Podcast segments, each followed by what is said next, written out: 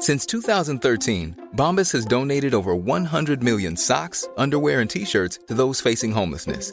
If we counted those on air, this ad would last over 1,157 days. But if we counted the time it takes to make a donation possible, it would take just a few clicks. Because every time you make a purchase, Bombas donates an item to someone who needs it. Go to bombas.com slash ACAST and use code ACAST for 20% off your first purchase. That's bombas.com slash ACAST, code ACAST.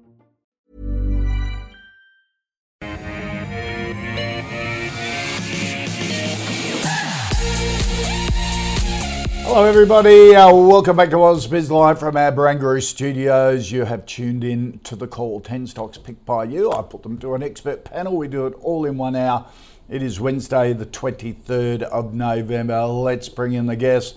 Michael Wayne from Medallion Financial. Michael, good to see you, Uh, Good to be here. and the champion of the charts, Carl Capolingua from ThinkMarkets in the West. Carl, good to see you. Good afternoon, Kochie. Good morning to everybody over here in WA. And yeah, it's uh, it's bull market sort of feeling on the charts. Hang on, you. hang on. Our, our most important banker in the country was gloomy. He's usually positive. He's usually balanced. Philip Lowe, the boss of the Reserve Bank, last night talking about Yeah. recessions and upheaval, and then the market goes up. What? Well, he- what the hell? He also he also said that he wasn't going to put up interest rates until 2024. So I'm not, you know, maybe just do the opposite. Oh, That's a just do the blow. opposite. So the market's thinking of that. Michael, what's the, the mood amongst your clients? It's definitely a little bit more optimistic after that uh, better than expected inflation number. Um, Yeah. And people are eager to get money to work. That's definitely the case for certainly our clients. We've been sitting on a lot of cash. In some cases, clients have had hedge positions in. And I must admit, we have been lured in to the market with some of that cash uh, in the last couple of weeks.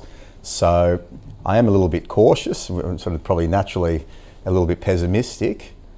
Um, but I think that I think the outlook is still very, very questionable, um, and we are still going to see a lot of volatility. We think, but we wouldn't be surprised if the markets have a bit of optimism leading into Christmas. Right. Okay, but you, will it last? Who knows? Um, it, look, all it takes is another, you know, stubbornly high inflation figure, or you get a, a large um, interest rate increase from the central banks, and, and you know, tough conversations, or a systemic or system shock that could Right. really set the markets off. But I do think the balances, or the risk balances, are slowly tilting towards the favour of the investor, looking at a long-term horizon, given how far a lot of international markets are pulled back. But we don't think we're through through it all. We don't think the worst is necessarily behind us, but we're going through one of those bull, bear market rallies potentially, and we need to be a part of it in some sense. So, Carl, Carl what, what's the charts telling you? Uh, well, the chart. Hey, don't fight the charts. That's that's always been my message. You know, up, down, or sideways. Uh, I was on my Friday spot two weeks ago, and I officially declared the bear market over. And I'm reluctant to call a bull market because I just, I just don't feel like it. I just think this balance of risks are still skewed to the downside. So, you know, what that means for. Oh, Carl, you brought in some emotion there, some fundamentals. So the charts, no, no. the charts The telling charts you yeah. the bear market's over, but you're questioning the chart. Uh, well, yes, a little bit in the back of my mind, but that doesn't mean we won't trade. Okay, Right. so what I've been saying is we, we, we put we have small bets, Kochie, on many stocks. So if something does blow up, uh, not one single stock isn't going to hurt us, and you'll say, well, you've got the same amount because you just got more stocks. And I said, well, we're, we're pretty active in managing Right. our, our, our, our process as well. So again, you know, if you watch those Tuesday sessions, we, we are in stocks for a good time, not a long time. It doesn't take a whole lot of a change in that momentum to see us backing out of some of that risk. So we are, you know, we're active managers. If you're a passive passive uh, sort of investor, you look check the market once every six months or 12 months. It's a different style, and you're probably fine. Just stick with what you got. I tell you what, though, Gotcha, and I probably shouldn't say this, but I've got my finger on the button of my um, my. I've got some money in, in super that just gets put away, put away in a very passive fashion. But I tell you what, if this thing hits seventy six hundred again, I'm going to go fully to cash. If I'm on uh, at the time, I will tell on. viewers If it I goes- just press the button. I just press the button. Hang on, if it goes to 7,600, I reckon if it hits 7,600 by, by this Christmas rally, so this, now we're moving to sort of more seasonal factors. And You'll sell everything at 7,600. At 7,600, I'm going to cash. That I've decided. Oh. So it's not that the bear market's over, the bull market's uh, head, heading I'm off. I'm totally contradicting myself, aren't I? I'm totally contradicting myself. That's what the market's got me okay. doing. No, no, I just think I just think seasonally, this is the time of the year you get these massive, massive yeah. run-ups where just cash is just coming in. There's there's not a lot of supply around, and the price movements are exacerbated. I think there's an outside chance here that we're going to hit 7,600. I don't know what that's going to be in the US markets, but around around the end of December, early January, you get these seasonal highs. You can see 10, 20 percent. Go look, have a look at the charts of last year. What's happened early January, and I just think, yeah, I'm that's I'm, that's I'm, that's how I'm going to play play this market. All right. I've, I've just just made a bit of a note of that. Uh, and I noticed yesterday you're back into coal as well. That's you get back into coal yesterday. Yeah, we just uh, put, just followed your advice and got out of coal two weeks ago. There you go back into it. We're, we're yeah, nimble. yeah, nimble. That is that is the word for it. All right, let's check the first five stocks today. We've got to have a look at Aroa, Aroa Biosurgery, Kogan, Nufarm, Renascor Resources, IDP Education. Stock of the day, Qantas, upgrading its profit expectations. It is booming. Um, it expects uh, first half uh, 1.3 to 1.5 billion. Uh, net debt to fall between uh, 2.3 and 2.5. Uh, share buyback, it's up 4% today. Uh, Carl, what do you think of Qantas? Ah, it's a, what a a bumper of a result. It's just, yeah, I mean, it's uh, Philip Lowe, there, as you said, down in the doldrums, but, you know, we, we the consumers aren't feeling that way. We, we're out there, we're spending money like there's no tomorrow, even though, you know, property prices are falling and, you know, stocks past tense have been under pressure and there's all this doom and gloom in the world. So Qantas is the major beneficiary of that. Um, yeah, look, uh, the, the only question is, is this the high watermark? Is it, uh, have, have, have is this the best it's going to get? Um, I suspect, suspect there's a little bit of that in play, uh, but you know the, the, the numbers are the numbers and the charts the chart. The chart's bottom left, top right. It's one of the best charts on the market. Look at that. I mean, how many stocks right now are making you know 12 month highs? Uh, this is one of them. So a momentum trader. 50% increase in six months. Uh, Four, uh, 423 to 615 in the share price. Wow. Well, that's just reflecting their earnings. So yeah. they've, they've gone from they've gone from losing money to breaking even to all of a sudden now we've got a one point what was it 1.3 billion dollar profit on our hands. So yeah, yeah they've blown, blown away expectations. Um, I have to stick with the momentum, just despite maybe there's a nagging fear that, that that maybe there's a little bit of you know this is this is as good as it gets for them. But um, you know investors who are putting putting money to work. They understand that, and uh, I'm happy to happy to. So it's a hold for me. Michael. Yeah, for us, look, I don't like the business Qantas. Just it's one of those generic sort of comments, I suppose, about airlines, all the, yep. the different variables that go into it. There's no doubt that Qantas has emerged out of the COVID period in a very good position. They've managed to get their their costs down a lot, but there's enormous amount of demand out there, and not enough capacity to keep up with it. So there's have a lot you flown lately? I have, and, and it's paid paid. It's ridiculous. Even to go domestically, I went up to my brother's Bucks party to Port Douglas. It was thousand dollars, which oh, is like extraordinary. A, like gone to Europe about you know a couple yeah. of years ago. So yeah. eventually, after this COVID catch-up travel period, I think passes, those fares are going to have to moderate in order to entice people to, to travel as much. And you throw in the whole slowdown in the economy and you know fixed rate mortgages rolling over to variable. I think it's going to become a bit more challenging for them. Um, the other thing that grinds on me um, when it comes to Qantas is the fact that their airline fleet has aged significantly. Yep. Um, I think going back 10 years ago or something, the average age of their aircraft was six, seven years. I think it's blown out to well above 10 years now. Right. And they've done that in order to boost up profitability, but at some point they're going to have to rejuvenate ah. that fleet. Reinvest in reinvest the business. in the business. So mm. we are cautious on the long term horizon for airlines always. Obviously, you've got US dollar strength, Aussie dollar weakness, you've got things like energy prices, aircraft renewal, strong competition from overseas players. And what happened after COVID, a lot of the capacity from overseas players exited the Australian market. At some point, you'll have to think they'll make their way back to the Australian market once the conditions normalise. So for mine, I'm going to go hold now because the momentum's pretty good, and today's update was Yep. very good. But on the long-term horizon, I'll be tempted to eventually sell and rotate elsewhere. Yeah, because they're making, as you say, huge yields at the moment. Yeah. Massive. And I was talking to a guy yesterday who was, I said, what you're paying at the moment is incredible. And he goes, you're just on Qantas. He said, I had staff wanted to go to, um, I think it was New York. And it was business class, uh, granted, but it was something like $20,000 return. and United was seven. Yeah, really. So, so he said it's time to shop around. You're going to start seeing, as you were saying, uh, all of these airlines start coming back to Australia Yeah. now. Competition increases. They're making hay while the sun shines. yeah, absolutely. That's, and that's you, um, you don't blame them for that, I suppose, No, after not what they've been through. Not at all. I'll give you an upside target, Kochie. I'll give you on, on the charts. Yeah. I'll give you an upside target. So if investors are kind of feeling what Michael and I are feeling, which is maybe this is as good as it, what it gets, but you don't want to sell because the momentum is good. I think that's Yeah. the golden rule. As long as the momentum is good, just hang on. But I'm looking at so there's there's some significant chart resistance. I'm going to say between seven and seven fifty. So if you're lucky enough to get that in this, as I said, seasonal run that we get at this time of the year, that's where you I, I would suggest start to trim, take a few Ah, off the okay. table. All right. Okay, that's a good good suggestion. All right, let's look at the stocks that you want us to look at. And Jason wants a, a view, Michael, on Aroa Biosurgery, one of these biotech companies in the uh, soft tissue healing reconstruction space. Yeah, I must admit I haven't read too much about this business in the past. Um, I'm sort of familiar with the name just because we have had clients in and out of um, Polynovo at various Yep. stages with varying degrees of success, I must admit, but it tends to be quite a, a volatile one. Um, this particular business is involved in soft tissue generation. Um, they've got a number of different products, some involving uh, animal skin as a means of assisting with the healing of different um, different complex wounds and, and different soft tissue uh, reconstruction surgeries.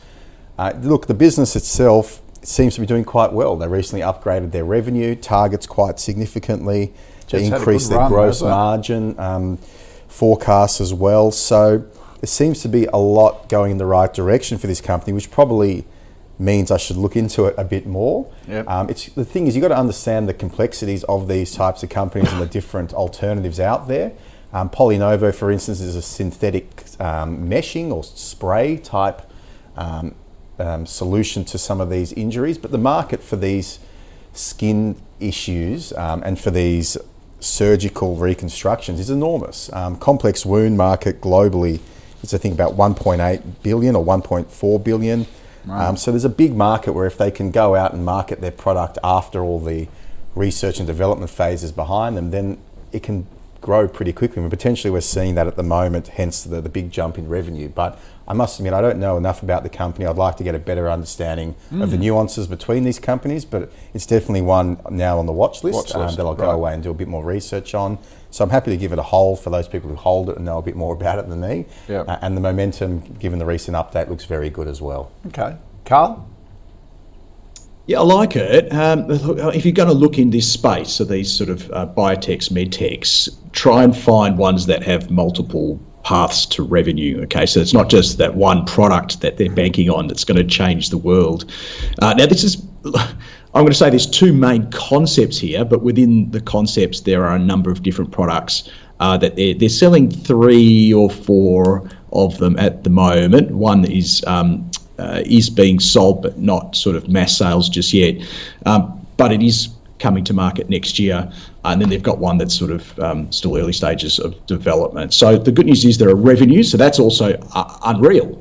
you know, unreal for companies of this nature. They're actually making money. Those revenues are growing, and they're going to be um, profitable. Just looking at my numbers here, sort of FY25 order of magnitude. So they're getting close to that point where they're tipping into a profit. Um, you're paying about 37 times that year's earnings, and then with the earnings growth you're paying about 15 times 2026 earnings. And I know that's a long way away and there's lots of lots of execution risk. But what we've got is multiple revenue streams, a product that is working, it's being ordered, and the revenues are growing, right? Doctors are using it. Um, it serves a, a, a, need in a, in a large total addressable market. So these are all the things you're looking for. So not necessarily for this one, but in the space, right?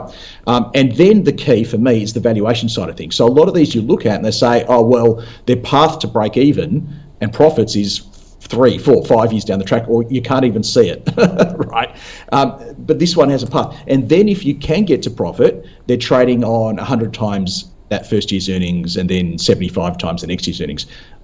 I think this is very different. It's trading on 37 times FY25 and 14. So I don't. I think it's actually reasonably priced, and and, and people will shout at the screen, "Okay, Cole, it's all that execution risk, and the market understands." And look, I get that too, but I don't think it's crazy expensive. I like what's going on here, and I think the chart looks pretty good. So mm. I, am going to go. I'm going to go spec buy. I, okay. I, I can't.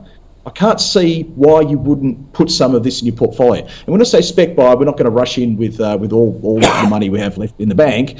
Um, it's you know we, we, we're stepping into this. I think you know buy some today, see how it goes. If it keeps going up, there's the chart. Yep. The chart looks good. If it keeps going up, buy some more. If it keeps going up, buy some more. Okay. If it goes down, you, you only bought a little bit at this stage. All right, Jason, you've uh, you've certainly tweaked everyone's uh, imagination on this one and taken a closer interest in it. Uh, Carl, um, Lily wants to know um, how the Kogan chart looks and uh, the big online retailer that went gangbusters and and fair to say this is a retailer that polarizes the market. You either love them because they were the first digital retailer, the online retailer to get listed, or and then you have the other the other end that don't like the transparency and some of the actions of the founders. Uh, yeah, founders. Uh, why did Ruslan? He he sold a bunch of shares, didn't he, around those uh, COVID that COVID peak? That's yeah, that was interesting. Look for me. Yeah, yeah, and that was quite controversial. Well, he's nailed it, by the way. Yep. Um, so you know, there's a, there's a message. Look for those insider purchases and sales. And sometimes they say, look, they need to put another wing on the mansion, don't they, yep. as a justification. But um, uh, look, I, I, I, like stocks when they're going up, Kochie. That's when I like them, yeah. and I don't like them when they're going down. So look, it's going down at the moment. But here's the but. So Lily said, look, Carl, look at the chart for me. I think it's flattening out. So in any sort of phase of your technical analysis, you've got your demand greater than supply. That's your up bit. That's when we're going long. We, we hang on. Uh, then supply and demand become equal. That's when the, the, price goes sideways. And that's pretty much what Kogan did back in 2021. The, so the supply came in. It met that demand. It went sideways. And then supply uh, is in excess of demand and price comes down. What we're seeing is the other bit. Supply and demand are equal again. We're flattening out. And I'm seeing some early signs. And I'm looking for my candles here. So white candles coming in, lower shadows. Price action is high peaks and high troughs. And think about it, the only way you get high peaks and high troughs is if demand is building and supply is diminishing. So we could break into this new phase where we have excess demand, the price goes up. I'm going to give you a key number. So this is what I think. Uh, let me check my chart here. 360. A close above 360, I would upgrade Kogan from its current current hold to a speculative buy, again, putting a toe in the water. And then if it was to keep going and then the next level there, I would say if it closes above, say, 390, that's when I would add some more. Okay. Mm. So I'm going to go spec buy. The, on the bit that's that's purely technicals. On the business side of things, I think it's starting to look quite cheap here. I, I think, uh, you know, our fair value target, I've used the most bearish assumptions. I've used, I've jacked up my discount rate to my highest um, number. I've dragged down my PE, which is way below the market consensus. And I still get a fair value of 425, which is about 24 4% upside. But it depends on them starting to turn this mm. business around. And Michael will tell you about the fundamentals, but I'm going to go spec buy. Uh, okay. spec buy on those on those price price conditions. Yeah, yeah. If it gets to 360. Exactly. Uh, Michael, $24 yeah. to 3 it was Blimey. it was an unbelievable success story It has been really since it, it listed, but it's been a, a, fall from grace in the last sort of 12 months. Yep. Um, and it's been a number of occasions now that as that share price momentum builds, you start to see the founders selling down their stakes. And frankly, they don't actually hold that much of Kogan anymore compared to what they used to. Um, I'm not sure what that says, but yeah. it just gives you a, an indication um, of how management are viewing the long term outlook potentially. Um, but you look at the fundamentals, and they have dropped off a cliff, um, and that's probably COVID induced to some extent. But look, sales are down 40% gross profits down, you know, over 40%. Um, the active subscribers is down, you know, 13%. Um, they have been transitioning more towards a subscriber model, particularly with their marketplace business, and they've recently set a series of monthly subscription fees or increase those monthly subscription fees, and that could help arrest some of that slide in revenue. Um, but it's very difficult to get overly excited about a business when the fundamentals are deteriorating Yeah. as much as they have. So, from my standpoint, I'm going to go probably a hold, just given how far it's fallen. If you haven't Yeah. sold already, You've been through the pain. You've been through probably most of the pain. Yep. Uh, particularly if you bought in 15 20 24 dollars. So, look, there are probably some potential for green shoots to emerge if they can prove that they got through the worst of it. Um, but I think it was also a big situation where a lot of that demand was pulled forward due to COVID. Then all of a sudden, the whole um, economy reopens and there's less people online doing online shopping. And Kogan's been stuck with a lot of inventory and they're doing their best to clear all that inventory. And to do that, they're doing it at discounted prices. Yep. And that again puts pressure on their margins and their revenues, etc. So once that inventory is cleared, you might start to see this business um, get back to some of the figures that they had pre-COVID, which they're still some way off. But yeah, it's it's not a pretty picture at the moment. So I wouldn't be piling new cash into it. But if you're still hold it after all the falls, you can continue to hold it and, and hope that things pick up again. Okay. All right. Uh, got one, got one, yes, got Carl? one stat for you. We, we talked about insiders. Now, uh, I, the CFO, COO, David Shafer. So he should know how, how the business is going. The CFO, Chief Operating Officer as well. He bought 500 grand on the 31st of August after Hmm. the um, blockout period post results. So if that helps you make a decision as well, Right. the CFO is putting his money half a million, uh, half a yeah, half a million bucks. Okay. He's putting his money where his mouth is. If that helps you make a decision. Yeah, yeah. So uh, that's certainly commitment. Um, Sarah wants a view, um, Michael, on Nufarm, uh, the ag uh, business. Basically, it's a massive seed bank, isn't That's it? it. That provides seed seed to farmers, and you would think it's set to boom after the floods and everything as farmers go back resowing. That's it. Everything's been freshly Is that watered. right, or, Um, or what do you? Look, I, I think that's definitely a case as well. They also do a lot of pesticides, fungicides, Oh, um, right. herbicides, things like that as well. And for most of the products that they operate in within Australia, they're in the number one or two in terms Yep. of market share. So they're in a very dominant market position. Um, you could argue, though, that they do lack pricing power with a lot of their contracts. Um, There is, you know, a huge global market for these things as well, and they don't necessarily hold the same position globally. Um, but they are looking to invest globally, and that could be a, a source of growth for the company. Um, again, to go back to more of a cliche, we are often cautious on these agricultural type businesses, just given the cyclical nature of them. But given how the environment is set up at the moment, you would think that they're coming into a, another fairly strong period for them. Um, so, look, from my standpoint, I'm happy to give it a hold, but I wouldn't give it a buy because, from a long term standpoint, we're just not into these types of companies because they Yep. can be quite volatile and very difficult to predict with any certainty. So, happy to hold it just given Yep, the momentum. Uh, Carl, Nufarm? I'm into Nufarm. I like Nufarm. Um, we talked about it. Yeah, talked about it yesterday in my Tuesday webinar. So I called it a buy. I said straight up um, buying this one. Um, the technicals mainly was was the case there, but uh, when you do dig into the the valuation, the fundamentals, they're very very strong. So as you as you said. Uh, Farmers obviously back out planting crops, but it's not just that. The, the weather conditions are facilitating it, and more importantly than anything else, it's prices. So you've seen a price of uh, uh, various agri- agricultural, you know, mainly grain-based commodities go up. S- They have moderated. Don't get me wrong, but they're still at uh, higher levels today than where they were 12 months ago and 18 months ago. So farmers are getting more money. They've got more money to spend on these crop protection products and uh, and seed products that Nufarm produces. They're also got some um, some other products that have sort of coming to the market or just at the very beginning, the thin end of the wedge of their sales. So you've got your um, plant-based omega three and your biofuels as well. So that's just just starting to just come good, I would say, over the next uh, 12 months. That will that will start to contribute. Um, management is very, very bullish. They just came out literally uh, a, a few days ago with their results and reaffirmed their earnings. In fact, uh, said we're going to see some um, earnings growth over the next 12 months, and that's what really surprised the market because their their EPS. I've got to find my my my numbers here, but I mean the EPS went through the roof, like many of these agricultural plays, many of your mining plays. We know that BHP's earnings, you know, went tripled, but they're expected to be down. You know, they're only two thirds next year, and then another two thirds of that the year after. So we know that a lot of these commodity companies are cycling huge bumps, but then Nufarm comes out and says, you know what? we're actually going to grow earnings next year. It's about 3%. And the market said, oh, okay, well, we expected right. you to have less earnings next year because you're cycling this huge bump. And you no, no, no, no, no. We're still seeing the demand. And then they've, they've, they've got um, with those new products, it's growth anyway out to 2026. So I think it looks really cheap here, okay. um, and I don't want to I don't want to over oversell it. But I, again, I I, I, I kind of use my job. normal things.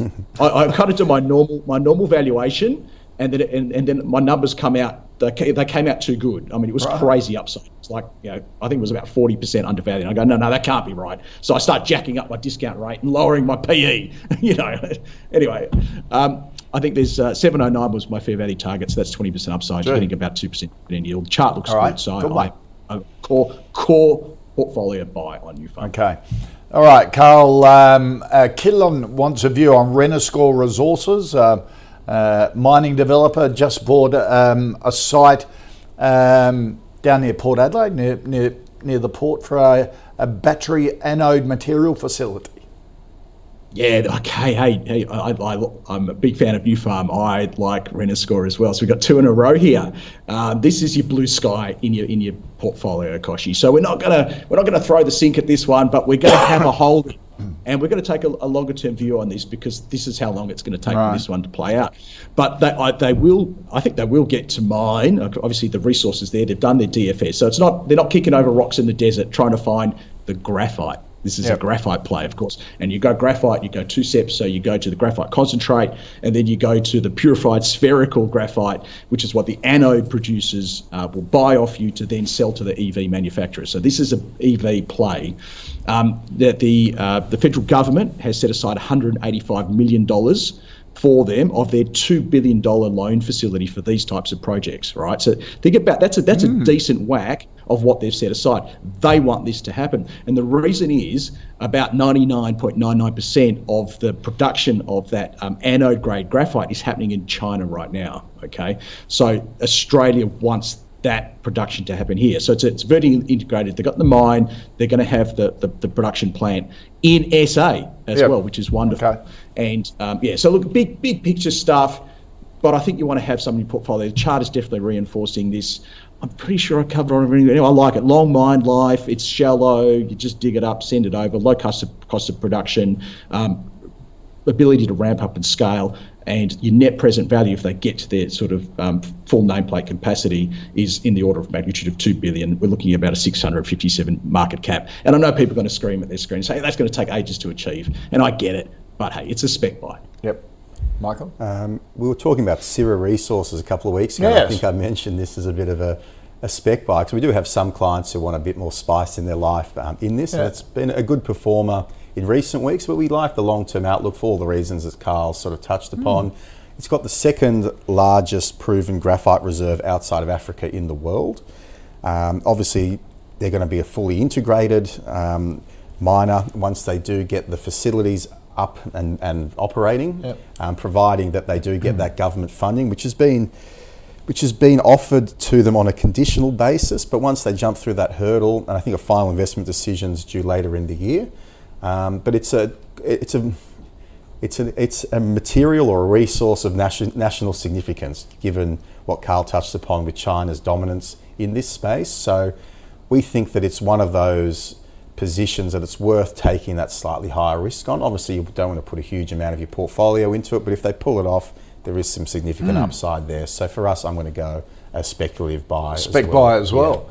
Yeah. Um, and it's good to see, like Chris Ellison's doing it at Minres, isn't he? Yeah. Saying, I want to bring processing back into Australia, yeah. do the next level rather than just dig it out of the ground and ship it offshore. The value add stuff, yeah, which is very uh, important. And hopefully it succeeds because it will be great for our export numbers, that's for sure. Uh, Jamie wants a view, Michael, on IDP education. Uh, the global uh, leader in English language testing and uh, student placement.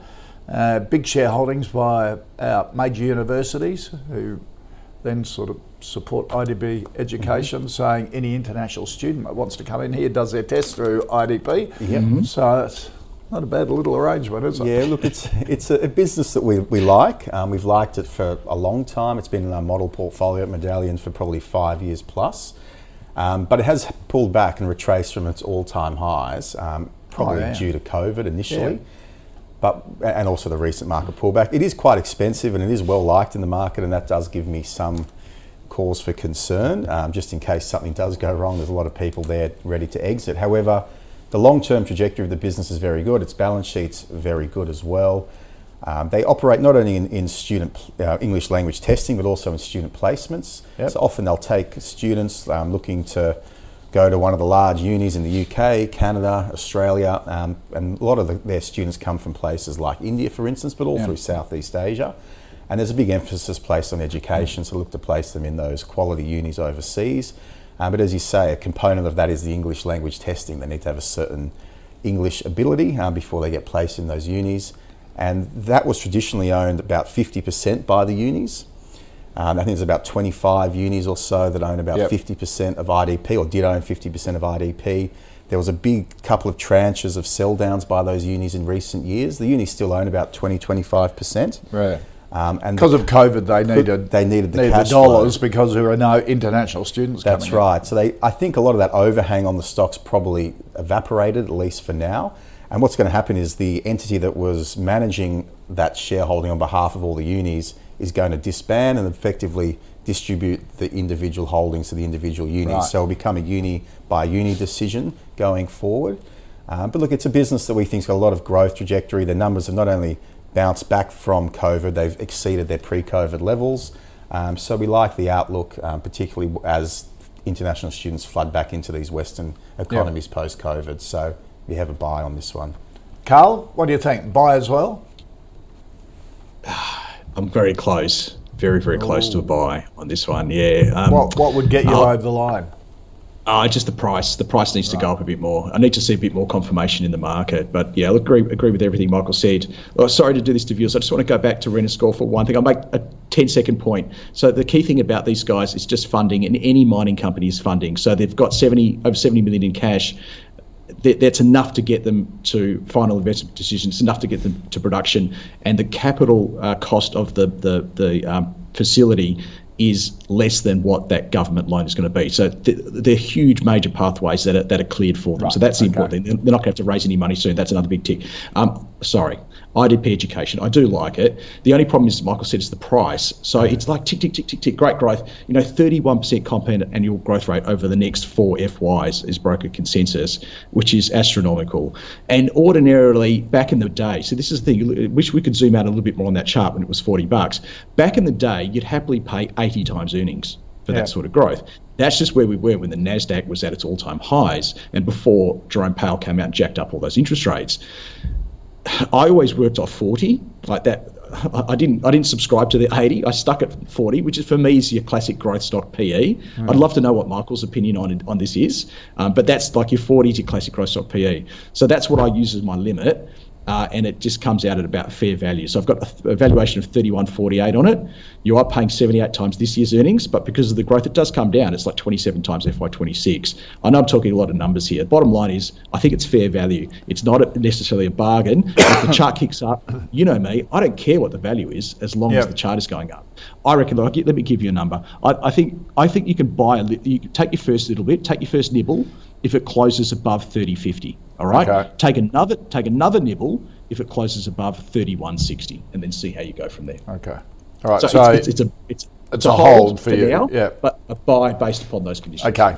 All right. Let's uh, recap the first five stocks. Uh, Qantas um, is a hold from both Carl and Michael. If Qantas gets uh, to seven fifty, um, you would Between seven and 750, I think Right. we'll start selling up. Yeah, you'd start selling it at seven to seven fifty. Uh, Aroa uh, Bio, um, uh, a hold and a watch from Michael. A speculative buy from Carl Kogan, a hold from both. It would uh, be a buy for Carl if it got above 360. Uh, Nufarm a buy from Carl, a hold from Michael. A buy on Renascor resources from both and IDP is a buy from uh, uh, Michael, a hold from Carl, but if it got above 30, 50, um, he would be interested in that. Um, here at the call, we've been following our own um, investment portfolio, fantasy portfolio. um, as picked by Investment Committee. The uh, most recent committee meeting is on the platform at the moment, the November one, ausbiz.com. Uh, in that meeting, they removed Incitec Pivot, uh, they added Seven Group Holdings, they trimmed Mineral Resources, uh, the weighting there, and added that weighting to JB Hi-Fi and Wesfarmers. Uh, since the 1st of March, uh, the portfolio is up 7.5%. At CMC, we've been in the game for a while, and although a lot of things have changed, our mentality hasn't. We aim to give experienced traders the best trading experience, like our expert platform with its second to none trading tools. Plus, our pricing is completely transparent. That's why people who've been trading for a long time stay with us for a long time. So if you're serious about trading, switch to the market leader trusted for over 30 years. Trade CFDs your way at CMC cmcmarkets.com. You don't own underlying assets. Consider relevant PDS and TMD or information memorandum for CMC Pro accounts at our website. This half hour, we're going to take a look at REA Group, Seek, CSL, Auckland International Airport, and Weebit Nano. Uh, Michael Sam wants a view on REA, the big property platform. Yeah, it's a very, very high quality business, one that we do hold for clients on a long term basis, but it's not necessarily one that we're buying right now. Um, their numbers at the full year result in August were, were very, very good, but their recent update has suggested that there has been a, a strong decline in listings. Yep. Um, but to counter that, they have been increasing prices. I think there's about a 6 to 8% price increase, um, which is already contracted in for the next financial year, and then something similar the year after. Mm. Um, so they do get a lot of protection from their ability to control the market. They are by far the number one um, real estate platform in this country. Um, they get about 3.5 times the views of the nearest competitor or, or time spent on their website versus the nearest competitor. Uh, that's numbers from REA, but I think you have to you have to sort of take them for their word there. Um, people assume that property prices are correlated with property listings, and that's not necessarily the case. Um, often, when property prices are falling, the listing will stay on their website longer, Yep. which is a, a- another sort of downside protection for them. They've obviously got a big rental platform as well. Rents have been going crazy. People have been spending a lot of time on that part of the business. Um, they've got commercial listings and a whole range of other services. But they've also got large investments overseas, which is slowly starting to pay off in places like the US and, and Indi- other parts. India is the big is one. a big one as well. Yeah, yeah. So it is conceivable that over time the Australian business dwarfs into insignificance relative to those other businesses, but it's still very early days so far. But I think this is a business that you definitely have on your watch list because um, I do think that eventually, once the, the markets bottom and once the housing market shows signs of, of finding a bottom as well, something like REA will pick up and rally pretty quickly because it is a very high quality business. But hold if you're in it. Hold for now, just because the property market is still showing a lot of signs of weakness Yeah. and is probably accelerating its decline on a global Yep. scale. So you have to keep that in mind. And it's going to be very hard for REA to meet their annual forecast given the big declines we saw October this year compared to last year and how November started off as well. Yeah. So for now, I just think there's a bit more bad news to come on that front. Yeah, because uh, Carl, it is all about listings, isn't it? And you talk to all the, you, you see it in the property numbers. Listings. Uh, this is the spring selling season. Well down on what everyone expected.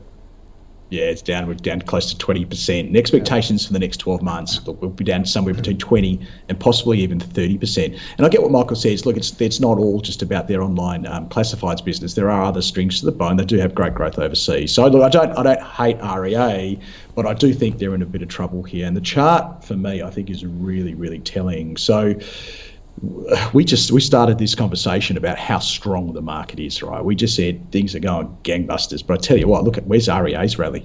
Like where's where where am I saying, hey, the bear market in REA is over? No, it's Yep. not. Um, eh, so what you've had is there's demand out there, and it's pushing up uh, broader market prices. But the reason why this isn't going up is because, well, yes, there's demand, but guess what? That demand is being met by it's being met by fund managers, active fund managers out there who are sitting on this thing and selling it. They're going, oh, today's up. That's great. I'll be able to sell some more REA Right. without pushing the pushing the price down too much. Oh, today's up again. Awesome. Let me sell some more REA without pushing the price down too much. And that worries the hell out of me. The fact that it hasn't gone up when the rest of the market's gone up tells me that there are funds out there positioning for some type of, I would suggest, profit downgrade in the not too distant future. And you'll get one of those, you know, uh, REAs in the news, everybody, it's a stock of the day Yeah. on the call. And we've just talked about, you know, 20% profit downgrade and stocks down, you know, a Yeah. vertical line 10 bucks on the day. Well, I think you'll get this one much cheaper. I'm, I'm not a hold on that basis, but I, I, see the quality here, don't get me wrong, but I have to go sell based upon okay. the chart. Well, uh, Connor wants to know if you have, if you think the same thing on the other major uh, platform stock, which mm. is Seek, but instead of property, it's on employment.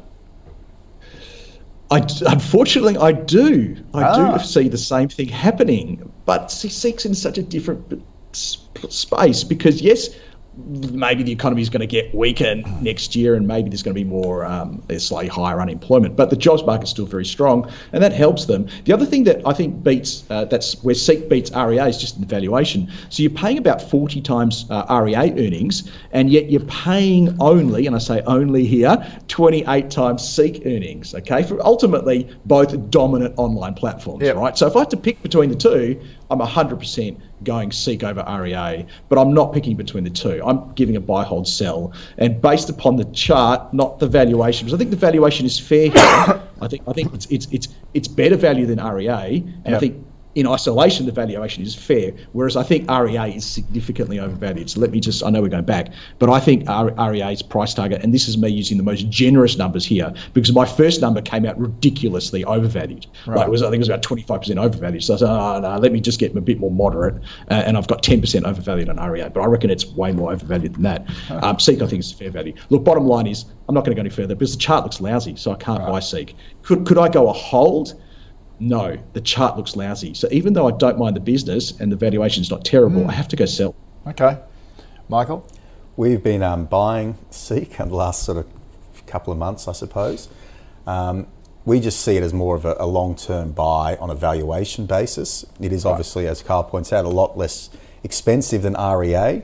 And we just think as well the earnings for Seek have been depressed a lot by the amount of investment that the business has done in the last five, ten years.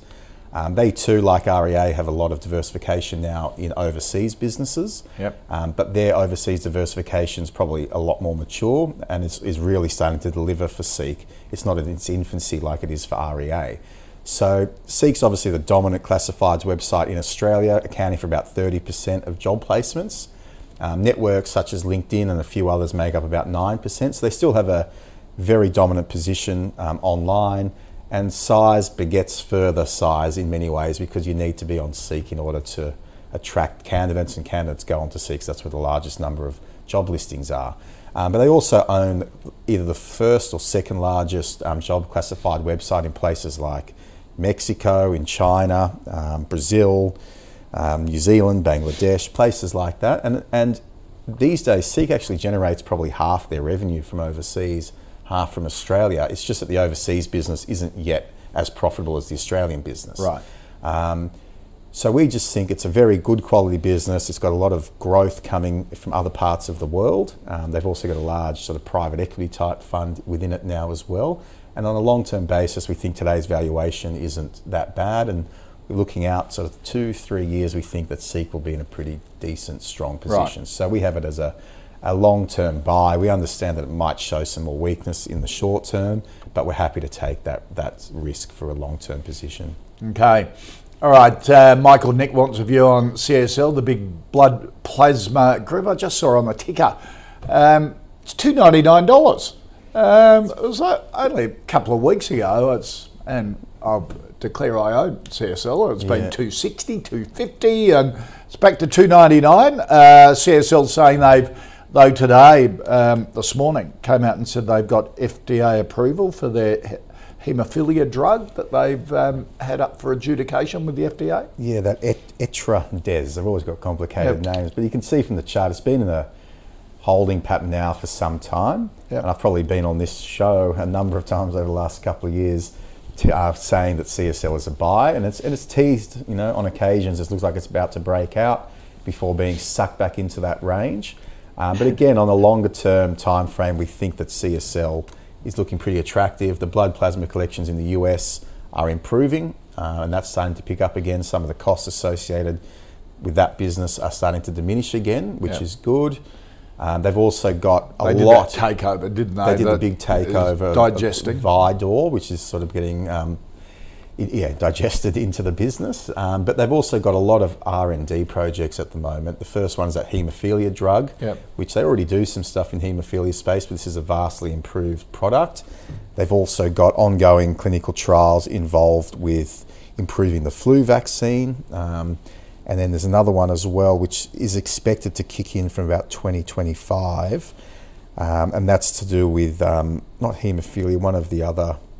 I'll have to get back to you, but basically the code is um, CSL 112. That's the name of the trials, and that's progressing quite nicely. And many in the market are attaching a 50 to 60 percent chance that that will get FDA approval and Okay. eventually be marketed as well. So they've obviously got their tried and, and tested products. That the the the flu vaccine's a big thing, but also obviously the blood plasma collections, and they've got a new or a series of other projects in the pipeline that could really boost boost earnings and revenue in the years to come. But anyway, the company is expected to grow revenues between you know 10 20%. Earnings expected to grow between 7 and 11% next year. Yeah. So for a business of this size, um, they're growing very very quickly still, uh, and there's a you know quite an optimistic outlook there as well. So happy to have this as a, a long term buy.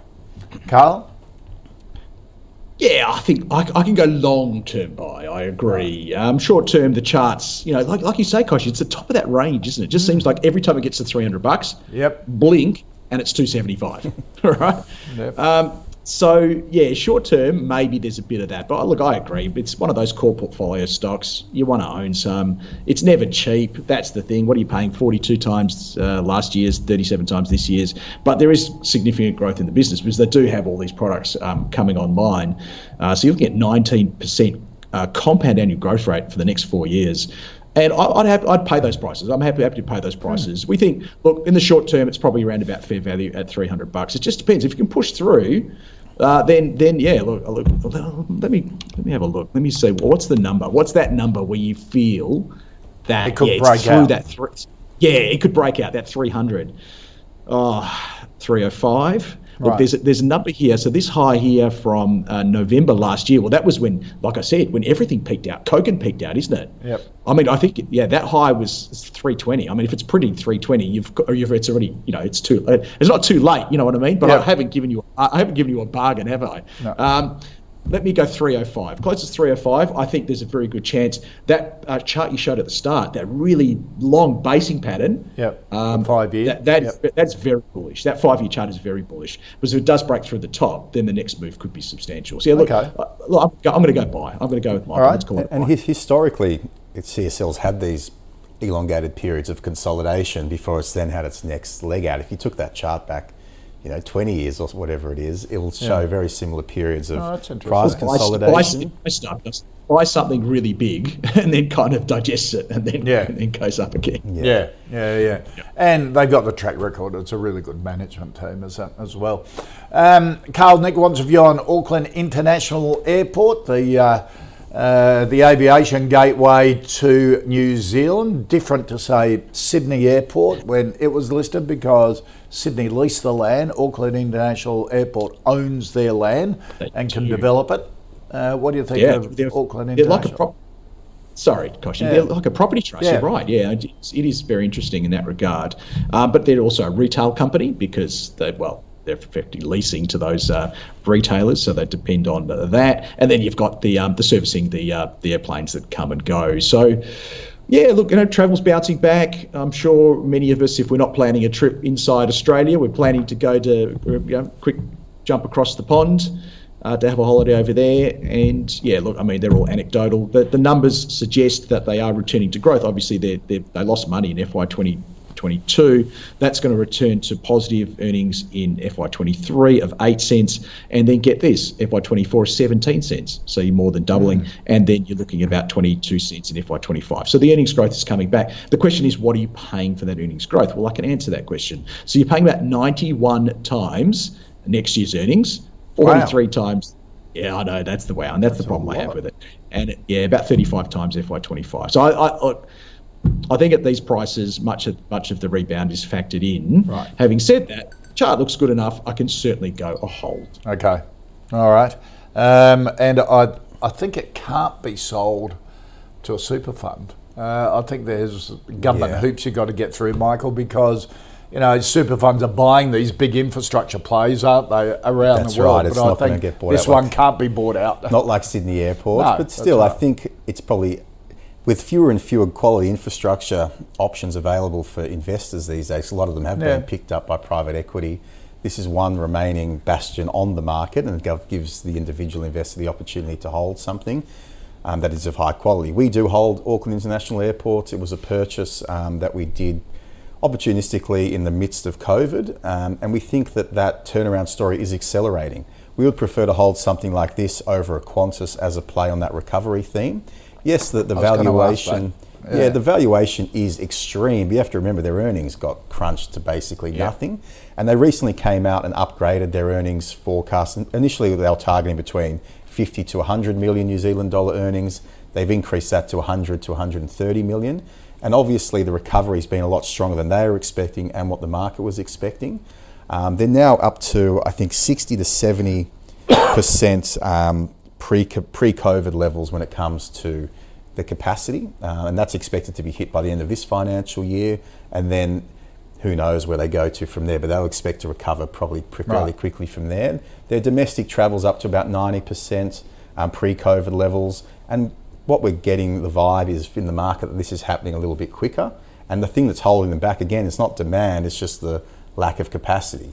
Um, like in Australia, where a lot of the international airlines haven't come back yet or have, have only started to creep back, The similar things playing out in New Zealand. And over time, we would expect that to accelerate somewhat. Um, they obviously have a diversified brand or, or portfolio of assets, hotels, property development around the airport, managing their retailers. Um, they also own the Queenstown Airport as well, which is a fairly popular hub for people to go to. So we do think this is a, a very high quality asset. We don't expect it to double or anything like that, but eventually we think dividends will kick back in um, and the share price appreciation, at least back to the pre COVID share price highs, we think is possible, and that's around $9, $9.50. So for us, it's a quality infrastructure play in a portfolio, so happy to have it as a buy. Okay, all right.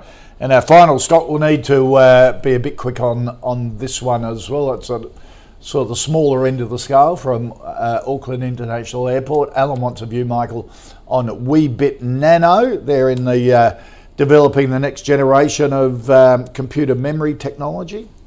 Yeah, look, I mean, Weebit Nano and BrainChip are probably two similar companies that get a lot of Yep. traction in the market, and and Weebit they've actually held up really well considering their multiples and their valuations. Um, but Weebit probably is a, a better value proposition. It trades on a lower book value. It doesn't have sales at the moment, but that's expected to come in the next few years. I just worry about the the enormous amount of competition from big players in this space. You know, the likes of of your um, your, your Googles, your, your your Amazons, and your Microsofts and Apples. Um, but it is a- an interesting thing to watch. They are cash flow positive, which is a positive sign. They do have a lot of cash on their balance sheet, so they are able to fund their expansion without continually having to go back to the market. So it is one to keep an eye on. But I just struggle to Yes. pay these lofty multiples. Okay, Carl. I think it's a yeah, it would yeah, it'd only ever be a spec buy, but it looks very interesting. You know, they've got these uh, super fast uh, memory chips, of course, is what Yeah. they're working on, and they're at the, the qualification stage. So they need to make sure it works, and that you get a, a bunch of um, potential customers to come in and, and you give them the chips. You say, look, test them out, let, let us know how they're going, and then there's a process. So look, they're, they're not going to be probably well. Look, I'm going, to, I'm going to say, look, if, if they weren't going to be, if these things didn't work, we'd, we'd probably know by now. They suggest that um, volume production will start later next year, um, and it's in a you know a huge market. And then you've got basically much like we talked about security of your um, uh, raw materials, raw minerals supply. Um, the US is very big on getting security over this sort of technology and keeping it within countries that they trust, and obviously we're one of them. So uh, I can, oh, yeah. Look, I'm going to go. I, I'm going to go pure chart here. Um, I'm going to go 100% a hold, happy holder, no doubt about it. Whether it's a buy, I think there's a bit of resistance up here. Maybe you can wait for a pullback, but then you'd have to see the right candles. So here's a plug. Okay. Tune in on Tuesdays. It is one we do follow in my Tuesday webinars, and you know if it, when it becomes a bite, no no doubt it'll pop up, and I'll All let right, you know. happy holder. You're, you're a happy holder. I'm a happy holder Michael, as okay. well, um, just because of the momentum in it and Yep. the fact that they are rolling out some volume next year. Okay. All right, let's recap the uh, final five stocks. Uh, REA, Um, a hold from Michael, uh, watching it closely. It's a sell from uh, from Carl. Uh, seek a sell as well. Uh, Michael has a long-term buy. Long-term buy for CSL from uh, both Michael and uh, Carl. Auckland Airport, a buy from Michael, a hold from Carl, and both of them are happy holders of Weebit. Uh, Carl Capolingua, thank you for joining us. Um, who Carl is going to sell everything if the market Yeah, gets we'll do a live cross. seventy six We'll do hundred. a live cross. Was that When- the when it AS? hits there, Kochie, we'll do a live cross, ASX five hundred. That- ASX five hundred or the All Ords?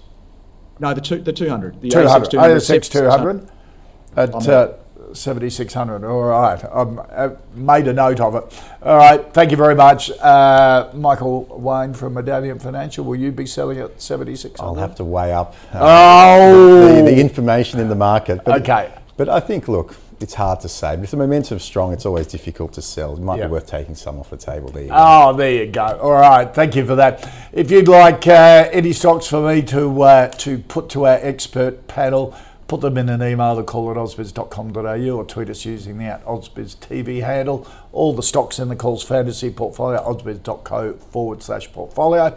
Coming up on the small cabs, Fiji Carver Joins us to tell us about their latest deal in the US, Dr. Anthony Noble. Coming up next, don't go away.